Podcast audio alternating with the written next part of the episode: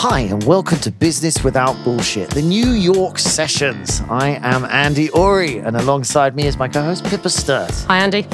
And today we are joined by the phenomenal Sandy Burrows and the incredible Ed Burstell. Welcome to the podcast. Thank you so much. Thanks for having us. So, Ed uh, and Sandy, we find you together on this lovely uh, sunny evening in New York. What? Why? Why are you together? What's What's going on here? Oh, Sandy and I have known each other for a really long time. Okay. Um, we've been in business together. Sandy at brands, me in stores.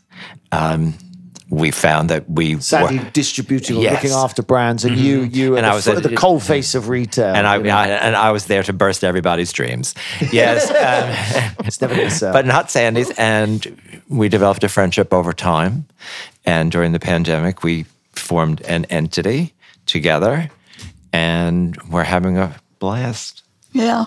That's fantastic. And and for the listener, I don't, you know, I got to know Sandy and it was a great privilege. And and when I was first introduced to Sandy, I mean, I remember someone, I think it was Barney's, they showed me around Barney's, and it was like the whole floor was yours. It was like, you know, it was like 60% Sandy's and everyone adored you. Now, if there's one thing that's difficult to achieve in a business, particularly quite a ruthless business, like, well, as you, I think you put it right, the, the popping of people's genes, dr- dreams, cosmetics and skincare, these are industries that are not dissimilar to maybe to music or other art industries that people have great ambitions that, you know, it's a tough market, as it were. And then to have such an enormous dominance in the retail field and everyone talk about Sandy like they were her best friend. I mean, that's um, impressive, you know. Uh, it, you know, Andy, it, you'd find just as many people who have bad things to say about me. But I think part of that goes to what Ed said about popping people's dreams. Being honest. I, I, yeah. I'm a very straightforward person. If somebody shows me something and I think it's great,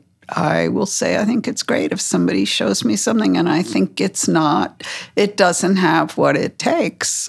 You're a no bullshit kind of person, Yeah. in all honesty. And I'm the same way on the other side of the desk. Yeah. Yeah. If if it's not right for the store, if it's not different enough, if it isn't the right quality, if it doesn't talk to the consumer the way it's supposed to, it just doesn't get in. But everything that Sandy seemed to have picked worked. You both, maybe you both can spot things. You can see things. Certainly, Sandy can see things on a marketing level. You you taught me that thing when you it was one of our products, and you were saying, you know, Andy, there's this thing that, that this doesn't work because there's this thing that happens that you walk into a store and you know you want to buy some face cream, and then there's this thing that you uh, and you've heard something or someone tells you something about this brand, and then you pick it up, and then the packaging and the thing it doesn't make it confuses you, and then you're like, oh, I don't want to buy that.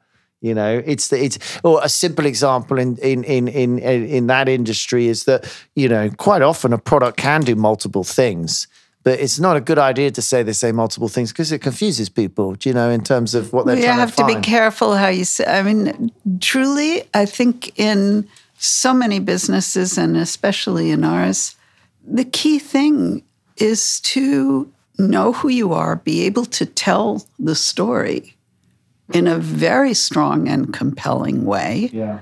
Have a strong and compelling story.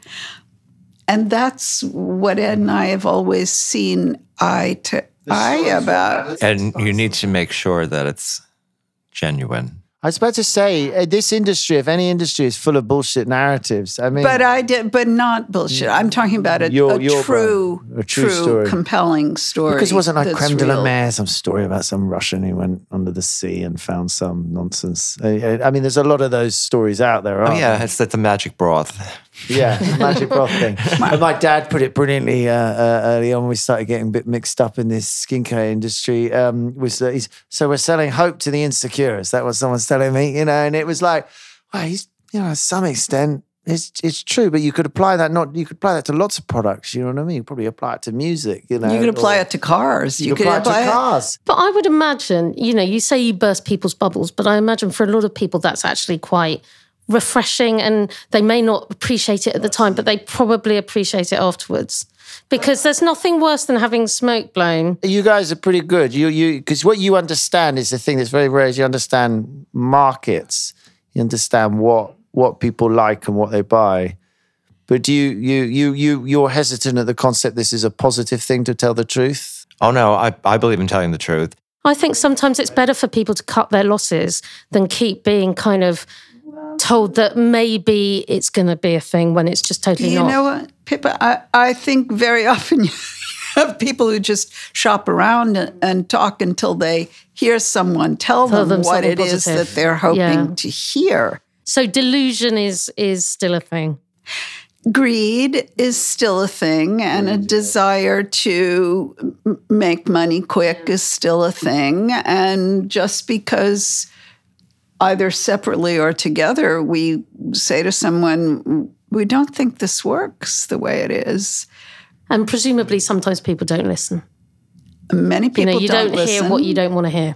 And many people look at the map and they look at the US and they see this Geographically vast. enormous Yeah. mass Big of dollar signs. geography and they see big dollar signs. Yeah. British businesses do, and we generally turn up in New York and fail. it's just, just like a pile, a pile of depressed people at the British Airways airport lounge going. No, home, but there is, you know, when I was at Liberty, we had a program called you know, the Open Call. If you made something, it was first come, first serve. You get online, and it may have taken you a couple hours to see the buyer for that area, but you would get honest feedback. Okay. The first Yeah, time, that's the first time we did it, a thousand people showed up. And was it your your inst- instigation, as it were, this thing? Mm-hmm. Well, how do you train other buyers? Did you have to pick people? What makes a good buyer? Because it's not it's not a that's not a very f- fun job in a way, or it is a fun job, but it's a tough job, you know. It is, but what you do is you pick people that have a similar eye, Yeah. like you. You have to have the So eye. so when you Yeah, you so have to have so eye. so when you put the assortment together, it looks like it was you know it might have been bought by ten people, but it looks like it all It all belongs hangs together. Yeah. Yeah. Oh, so it's deeper than it just being whether you've got an eye if something will sell or not. It's a taste. It's, Mm-hmm. it's like having a flavor. It has to be curated. And do you think about how it will fit in a fit with the other products you've Oh, got absolutely. rather than just For sure. this one works really well if it mm-hmm. doesn't fit with Particularly if you're a retailer, you think Yeah. about that because people are coming to your retail entity, your store. yeah And what, as a retailer, what you are building and what you are selling is your store. Mm. And the things in it and the tone of voice that Yeah. you use to speak about it, that's your product. And knowing what will work where and what will fit where is pretty important. And it almost that suggests don't have too many things, isn't it? Like chaos is not chaos is not helpful in a store, is it? You know. No, you have to have a really sharp eye, and you have to keep that assortment the way it should be, or else it can get out. Of, it can get out of control in a heartbeat. But Ed, Ed has always said, just have great stuff. Yeah. yeah and just have new stuff and just have something that's going to surprise and delight someone when they come upon it. What's what's what's the journey for if i'm if i'm searching store to store and i see the same assortment everywhere? We really, um, I think we revere London and New York have this great connection, but I think, um, you know, New York, uh, and it's quite a Jewish influence too. It's very straight talking, and I think we really like that. Do you know what I mean? Because we find a lot of Americans very confusing. You know, British people find Americans confusing. You meet an American business, you say, "How's it going?" Oh, it's going very well, Andrew. Yeah, we're making a fortune, and everything's going great. But it's not true. English person will say, "Oh, it's going fucking terribly, mate. You know, I think I'm gonna have to shut it all down. Going to the pub later. You know, wife's about to leave me, and we're like, "All right, yeah, man." You know, we like the underdog. Part of it is we like the underdog, and you like the winners. We will start with the ladies first. Um, what was your first proper job? Oh, my first proper job. I was I was shopping or browsing because I didn't really shop there in those days Browsing. at Bergdorf Goodman, and I happened to have my pathetic little portfolio of creative work in my bag. no, artist? I was a writer. And Oh, I went to press the button for the elevator on the seventh floor, and I looked to my left and it said advertising department. And I walked in with my little portfolio and I said, Does anybody here need a writer? And as it happened, there was a terrific very um, maverick Wow. woman as a creative director, and she gave me a couple of freelance assignments, and then she hired me. That is the most amazing story. And that was my that was my first proper job.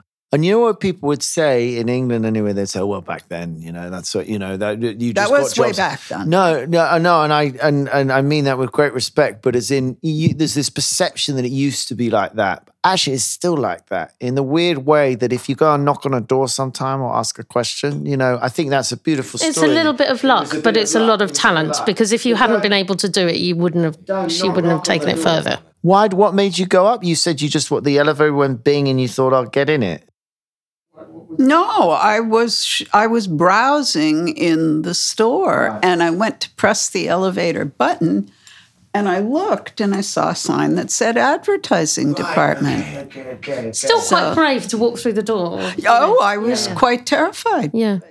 I've learned loads of things there. I didn't know you wrote. What were you writing? Poems or stories or? I was trying to be an advertising copywriter, watched- so I had all kinds of make believe, terrible make believe ads in my little I've just got folder. Mad Men going around on a strip now. Mad Men. Did you, it. watch, did you watch Mad Men? What did you think? Oh, about it? of course. I thought it was wonderful. But that it fits with what you you both have as a skill, which, by the way, I, if people think it's a common skill. It's incredibly rare to be good at marketing. In my experience, I now and then have met people who could, who've got your. I would almost call it a gift that they can look at stuff and say, and they see it in a way that others. We're all wrapped up in our biases. I don't know what it is. There's something different going on. But that's you applying that skill there. marketing, I think, real marketing is is telling stories, knowing how to tell stories, and knowing how to get stories across in a way that other people can hear it and be compelled by it. Yeah. Many people think of marketing as a kind of numbers crunching.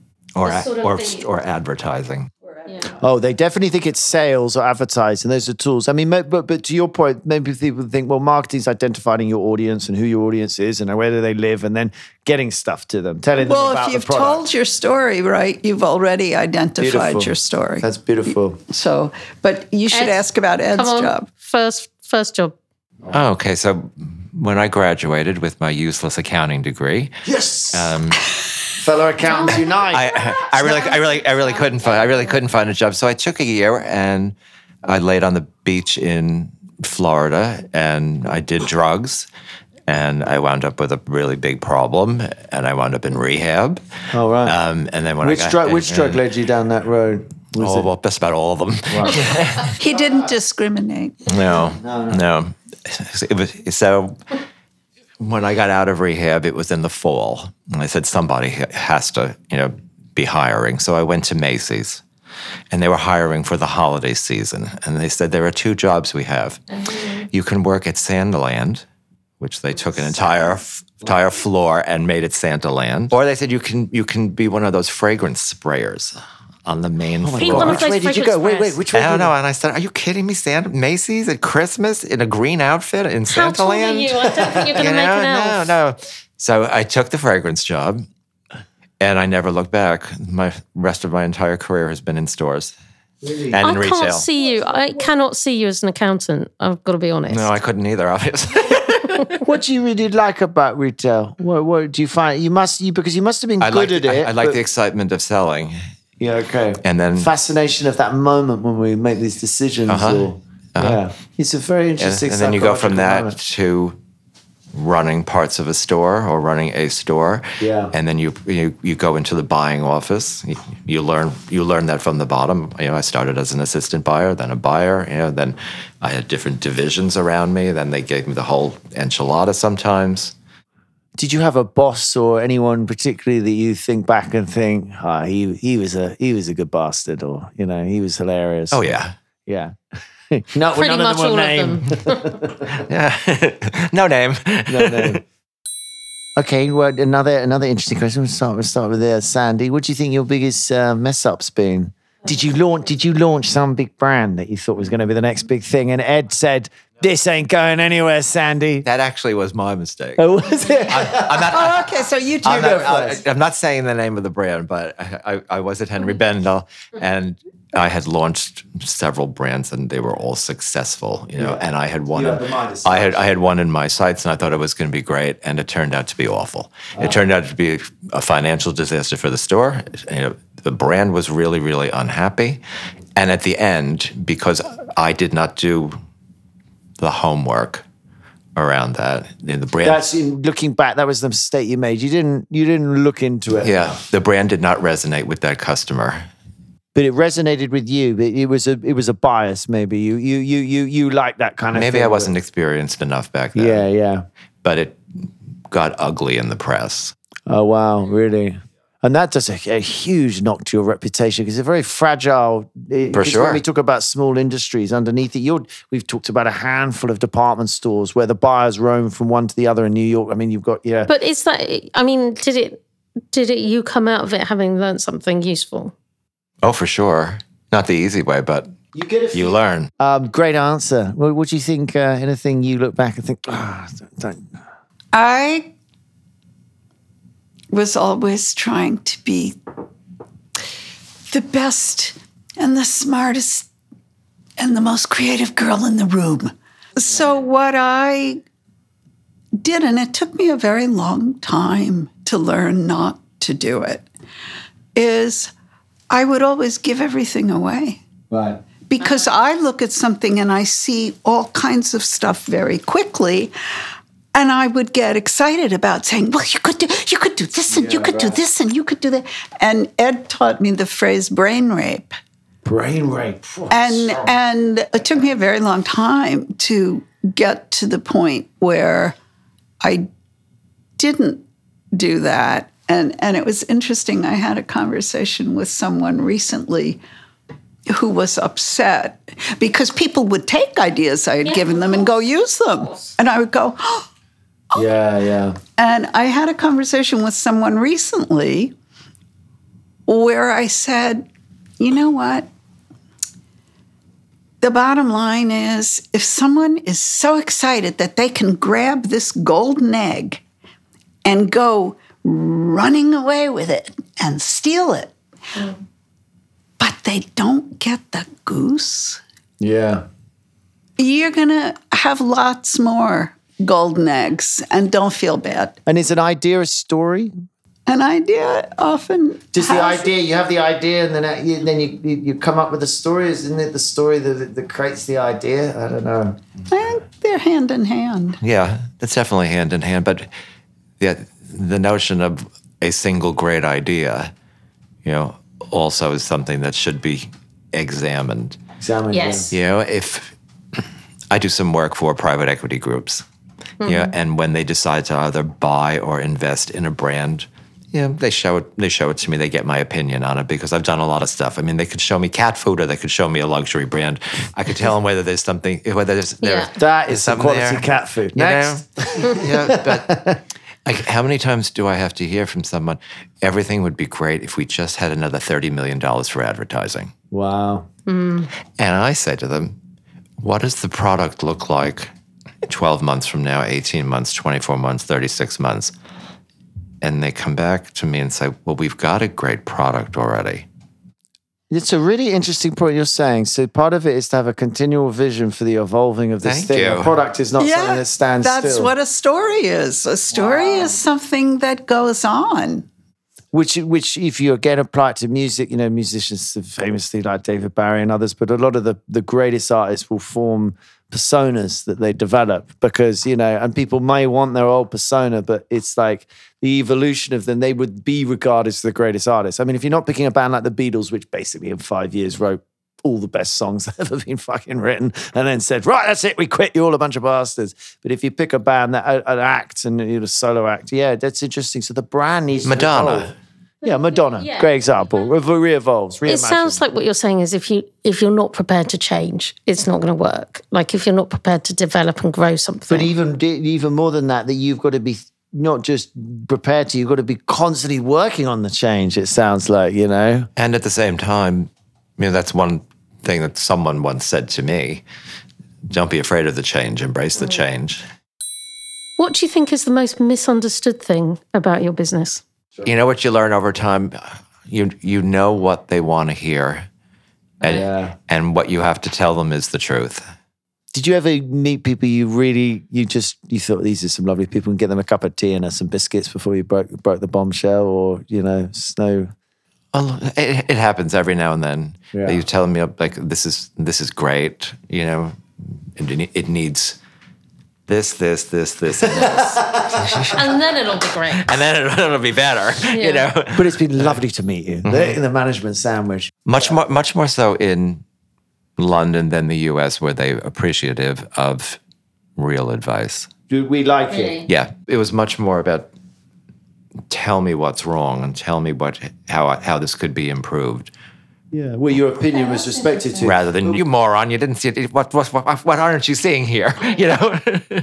And uh, for you, Sandy, what do you think's been? Um, because I mean, for, I hate to use these words, but you you're a distributor at its core. That was your your primary industry historically. Is that fair? Or brand developer? Yeah, I think it was more. Um, It's always a dirty word, distribution, isn't it? yeah, distribution is weird because for the very reason that. As we laugh, you know, sometimes we talk to pe- people will come to me because I got known for taking things that were unknown Right. and then guiding them Doing the through thing, taking something unknown and work. guiding them through the the steps of what had to happen and one of the reasons it worked is that i could see the stories that And America's were- such a big market. Your voice would have been very loud Well- to a brand. no, on- because if you were a mass market brand i'm not any use to you Right. i don't have those instincts i don't have those That's very interesting. Yeah, your, your your instinct is for is for something is else. for, is for Bespoke niche and then building into a bigger luxury brand. That I always felt like I knew how to do. And the difficult thing, the word distribution pinpoint, pinpoints it because people would come and contact me and say, how, how many stores do you think we can go into year mm-hmm. one? And I would explain that you need, you know, to establish visibility, you need to position the brand, you need to, da, da, da, da. and then after a long phone conversation, they'd come back to, yeah, but how many stores do you think we could go into What do you year say one? then? You need you need to go speak to my friend Ed. Yeah. knock it on the head for you for about five minutes. You know. What's the hardest thing you do in in your? I mean, that you you yeah, do in in your new role. Let's say in your new role, have you been trading together now? You've got you've got current customers, do you and stuff? Mm-hmm. I think the hardest thing is after we have dialogue and dialogue and dialogue, and and we're forced to say to them, "We're really not for you." The slow no. Do you You've do heard it of the by, you no. could do it by text. Have you thought about that? It doesn't Yeah. necessarily start as, Oh, no. as a slow no. It starts with us thinking there might be something here. You have to and explore it. then the conversation continues. And then when it comes back around to whatever is the equivalent of how many stores do you think you could get me into the first year? We know that we're not right for them. I know, like like fast forward, like what happened with the pandemic? You didn't have to go into a store. No, you didn't. You didn't have to go. You didn't have to leave your house for anything. Like the one thing out of the pandemic really was how quickly every single generation adopted Gen Z values. Yeah. very So, true. co- so coming out, and uh, that was good for all of us to get over video conferencing and my dad to get over it. That was good, you know. Yeah, but if, if you're not talking about sustainability, if you're not talking about diversity, and if you're not talking about inclusivity right now, or if you didn't spend the last two and a half years as a brand adopting and changing your story to match that, you are absolutely screwed because if someone is looking to spend money now, they're going to look and see what you actually represent. Yeah. And they're going to and and they can smell a story that's not genuine and you will get called out. And your story as a brand has to be genuine. And that's not just Generation Z. It's like everybody's adopted the same thing. Everyone. That's right. All every every, every generation. what are you most excited about for your business? You know, for me, it's joint separately and jointly. We have so much experience, and when we find the right connections, we can do so much Mm-hmm. to help a new baby brand mm. not waste money, not Okay. not spend money on on stupid things, focus on what the real core issues are, strengthen the story, find the ways to get the story told because it has to be that genuineness has to come out. And you have to especially for a new niche brand you have to start by telling it on your own website and on social mm. media There's something surely so satisfying, though, about giving that value add to very early stage brands yeah because you're giving so much to them that, you know, a bigger brand might not need. And we don't have to work with dicks. yes No dicks. No, I'm sorry. No. Nihilus, nihilus cockis. So, do you think a brand needs to be in London or New York or neither or both or does it matter? I, I don't think it matters wherever it starts. Doesn't matter really. You don't need to do the Paris, London, New York, Tokyo showboat, stick it in Harrods, whatever it is. That would be somebody who was looking for a quick buck. Yeah. Okay. Would they get a quick buck? They're not going to sell any in the department stores, are they? One or two, maybe. they're going to spend a lot of bucks Yeah, they get the. and probably not get enough bucks back Okay, interesting. And so the first step you would say, I mean, you can pick industries, but for any of these brands, is you got to get your story, you got to tell your story and start what in social media and, and getting a ground. I, I have always believed and I have always said if you focus on doing the work well, the money will happen. If you focus on the money, you will fuck up the work. I mean, even when I couldn't afford it, I, I couldn't bring myself to focus on the money. Yeah, yeah, yeah. Do it right. Do it right, do it well. So where do you see? Let's talk about retail. Retail's in a big old mess. What the? Where? Yeah, Ed, what are we, what, what are we doing here? Where, where are we going? I think everyone has to, to, everyone took a pause and the world changed. Yeah. And in the blink of an eye, the onus is now on brands mm-hmm. to make themselves desirable. You can no longer rely on a large American store to do your PR or your social media. They will not do that. And they will not carry you unless you are desirable. Was slightly like that before, but a lot le- less likely. They Be- still had a in, power. in America, with stores like Barney's, you could be cool by association. yeah, that was the principle. And anybody who was put into Barney's, everybody went through there. It's in Barney's. I need to get that. There's very few stores left like that. In London, it's Liberty probably and Harvey Nicks. So okay, so you got to make yourself desirable for retail to care. But what about retailers are like? You know, I mean, it's a huge problem. You know, in London, it's still thirty-four percent vacancies in West End. Yes, it's ev- I think even worse here. But but mm. what it shows you though is you never re- really needed all that stuff to begin with. No, and a and you lot did- of it was repetitious and boring. and you didn't need all those stores. So it- it's re- really a strange culling of the herd. yeah. You know that you know you have 400 stores in America. You need a hun- you need a hundred. And now, a quick word from our sponsor. Uri Clark got its start back in 1935, and while the world has changed a bit, it's more than just survived. From complying with the FCA and all things financy, they can also speak fluently in the language of legalese. Uri Clark was born and raised right here in the UK, and now for 20 years they've been helping others get set up and on their way. Ori Clark's doors always open and happy to provide straight talking financial and legal advice since 1935. Big shout out to Sean Veer Singh for a stellar jingle. You can find him at Sean Veer Singh Music on Instagram. And at this point, let me quickly remind you to give us a nice review, please, on Apple Podcast or follow us on Spotify so you'll never miss an episode. Now back to the chat. What's the best thing about New York? I think anybody can make it here. You really think that? Yeah, And if you can make it here, you can make it anywhere. pretty much.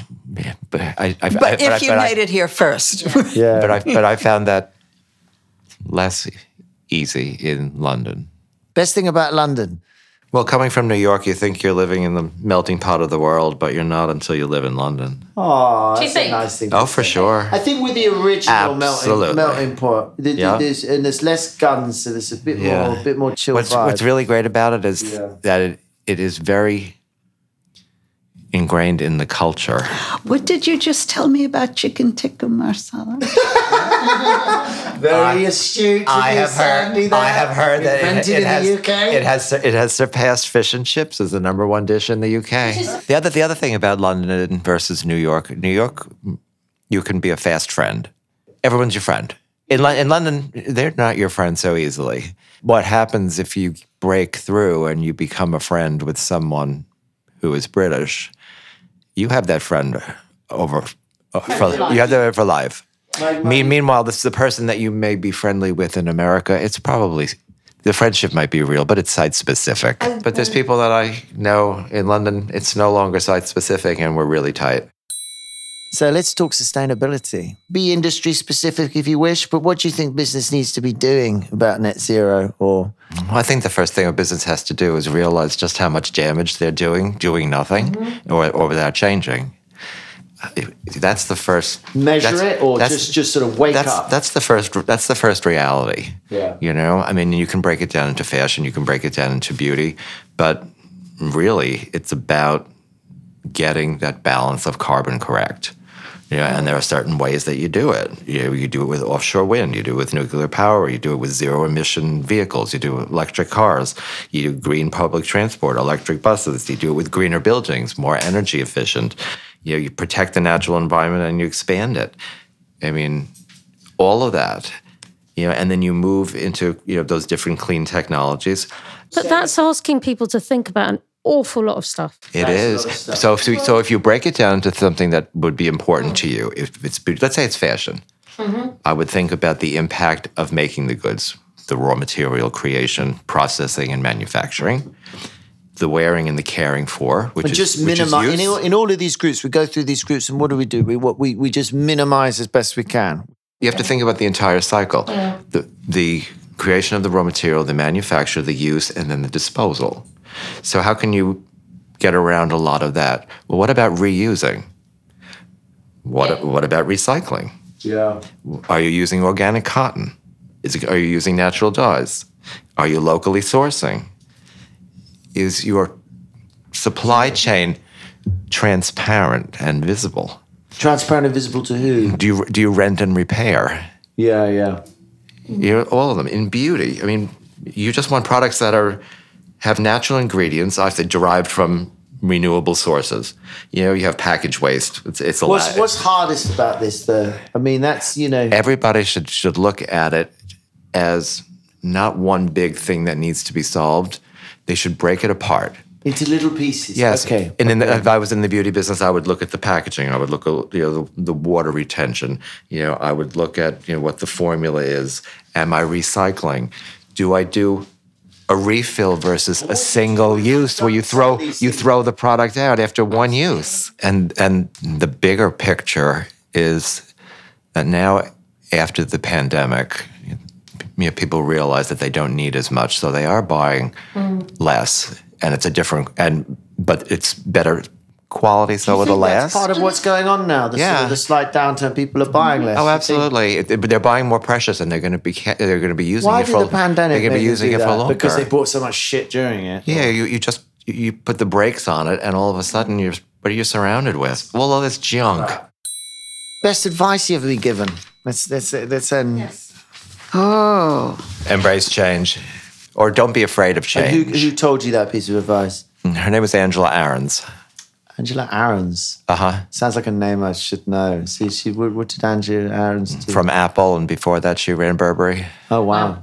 Okay. Yeah. And before that'll and, and before that, I, I worked for her at Henri Bendel, and I learned quite a lot. Oh, so when I asked Eddie if there was a, anyone, one of many mentors. yes, And Sandy? Best advice I ever got was watch what they do, not what they say. Oh, particularly your children. Because they're sticking their fingers in light sockets. Yeah, exactly. So between you, you can have as many as you want, but top three pods or books or records, albums, something you say, let's check that out. my tops. Um, who do I like? Well, you just told me about Alice Coltrane. Oh, Alice Coltrane. Yeah. Mm-hmm. And I'm still very partial to all the disco that I grew up to, going to going to all the clubs here in New York in the early Donna 80s. Summers, you all know. of it, all of it. Uh-huh. Yeah, fantastic, fantastic. Sandy? Oh, for me, uh, besides Alice Coltrane, uh, I'm a Keith Jarrett girl. Keith Jarrett. Wow. These are great recommendations. I love that they're music recommendations. I mean, uh, in the home Thank of a for that. That's serious, amazing uh, city of music, you know. Okay, so that brings us to the favorite part of the show the business versus bullshit round. Cue the music, D. This is where we're going to give you some terms, some important key terms, and you have to tell us whether you think it is business or bullshit. And the first person who answers, that's the answer we're going with, because you're a duo, yeah? And you need to think psychopathically. Okay. Psychopathically, sy- synchromo- Not synchro- psychopathically, synchro- telepathically. synchronomously- Telepathically. Telepathically. I synchronized. mean, You I would want prefer it if you didn't here. think psychopathically about anything. That's You need to be in synchrony, but not psychopathically. Okay, go ahead. Uh, diversity quotas. Business. A number of people. Stand up meetings. Never met anyone who's had one. Maybe you have on the retail floor. the Stand-up concept that you have a meeting standing up rather than sitting down because it'll be quicker. I have a bad back, Oh, so you like Well, standing so- up. so so so. I I stand up most of the day. Oh, yeah, I'm really sorry about that sofa. I That's wish okay. you'd told me that at the beginning. So I'm really yeah, sorry. yeah. about I mean, I have a desk that's kind of built so I stand at it. Caffeine. Coffee. Well, or tea. We say caffeine because, you know, don't forget about the tea that you can't make in this city. That's got to It be just business. is. It's It's got to be It's business. business. Business, Okay. by the sound of it. Meeting agendas. Oh bullshit. Oh, Oh well. This business is not going to work out very well. We're knocked out of the we're knocked out of the first round. Well, now you know before you go to a meeting that Sandy would quite like a call before the meeting just to do a little bit of an agenda and work out what you're going to say. And you, sh- Ed, would not like a phone call to discuss the planning of the meeting. He'd like to wing it. No, No, no, I, no. I just think they're more productive sometimes when they're free form. There's a lot riding on this one, so think carefully before you answer. Office dogs.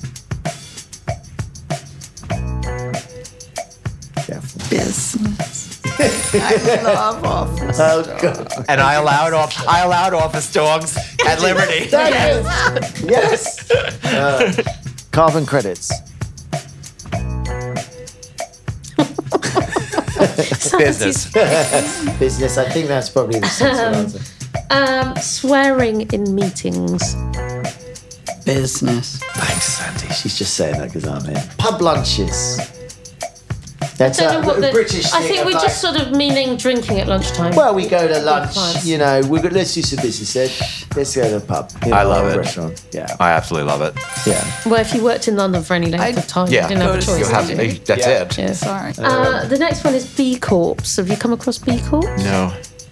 They're a, they're a, they're an American creation actually, and the idea is that done a very it's a it's a certification that you get that says you're a business for good, and you have to. There are lots of different categories, and you have to Okay. be treating your employees well, treating the environment properly, you know, doing certain things in certain. Oh, I think that areas is when we actually that I think that is business because I have come across other other things that are similar to that, and actually the person that I was talking to you about, we originally said Lucy Green, the one you're going to talk to, just did a report for the on the future of good Oh wow. for several very big, high-profile clients. Wow.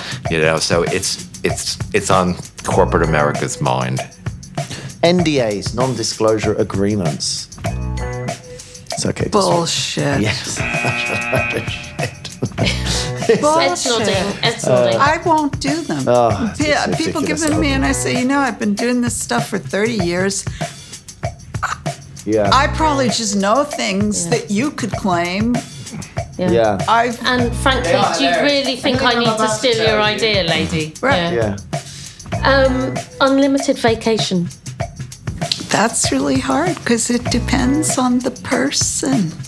Oh, so some mm. people you you you good good good. Well, someone you could trust. to- Some people, Maybe it should just be called fair vacation. Yeah, good vacations. thing. LinkedIn, the powerhouse social media giant, LinkedIn. Bullshit. Bullshit, good. It's getting a lot of support. You know, everyone thinks it's business, business, business. I business. quite like the fact that we're having a decent mm. amount of bullshit in this, though. Yeah, it's a lot of bullshit. It's good. Bullshit. stuff. Yeah, yeah. Fair play to you. Net zero.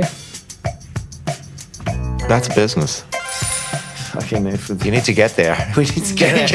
if the business community ain't gonna do it, no one else gonna do it. You uh, interestingly emailed me this uh, as a, as a warm up. Bitcoin. I think it's bullshit.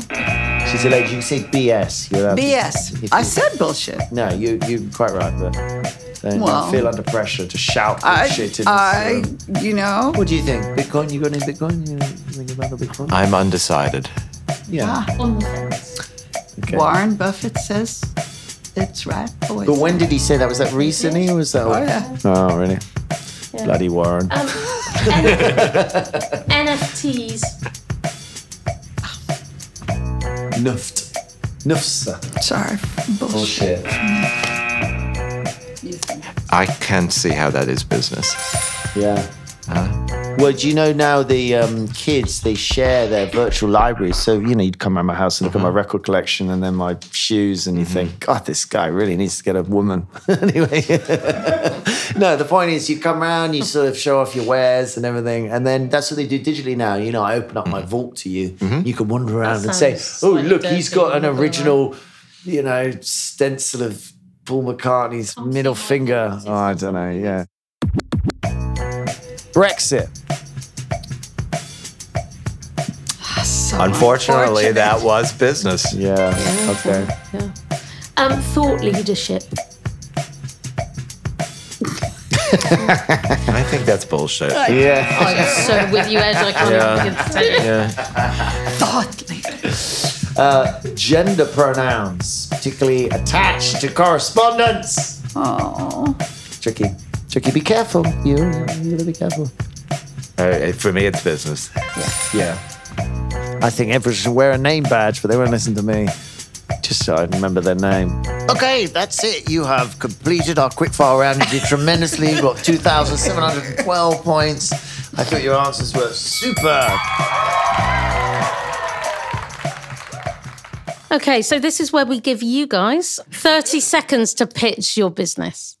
well, after so many years of knowing each other and talking about work that we see being done, Ed and I found ourselves both in the same city and both with the inclination to work on some projects together. So we formed a business entity that is called Berbers. Get it? For Burroughs and Burstell. Burroughs and Burstell, of course. It's Sandy Burroughs, uh, Ed Burstell. Very good. And what we have started doing is as people contact me or contact Ed or It's a consultancy ultimately. Yeah, it's an advisory and you is generally really charge what for your it time is. or Yeah. You, yeah, yeah. Generally yeah, we time. charge for our time or the for scope- the doing scope of work. project work. How do I get in contact you with you know if I'm listening to this? You you send an email or not really? You need to kind of know someone who knows someone who knows someone. I don't know anyone. no, we, I mean, we have gotten the balance of you know, the people that we help. So you're good- through- you're good for now, through through referrals. But you know, if someone wants to contact us, Uh, what you got a website or Well, we're just in a we're It will a be- little it'll bit be LinkedIn? tardy LinkedIn about maybe? that. LinkedIn maybe? No. No. don't contact me on LinkedIn. no, you can contact me on LinkedIn. You could contact you on Yeah. LinkedIn. Okay. Yeah. Fantastic. So there you have it. That was another episode of Business Without Bullshit, and we are live in New York. It's fantastic. Um, thank you to uh, you, dear listener, for joining us. Thank you to Ed and Sandy for killing it on the mic. Thank you to my co-host Pippa. Thank you to my M&M eating producer D. Fantastic work. Fantastic work. Thanks for having us. And and um, until next time, it's ciao.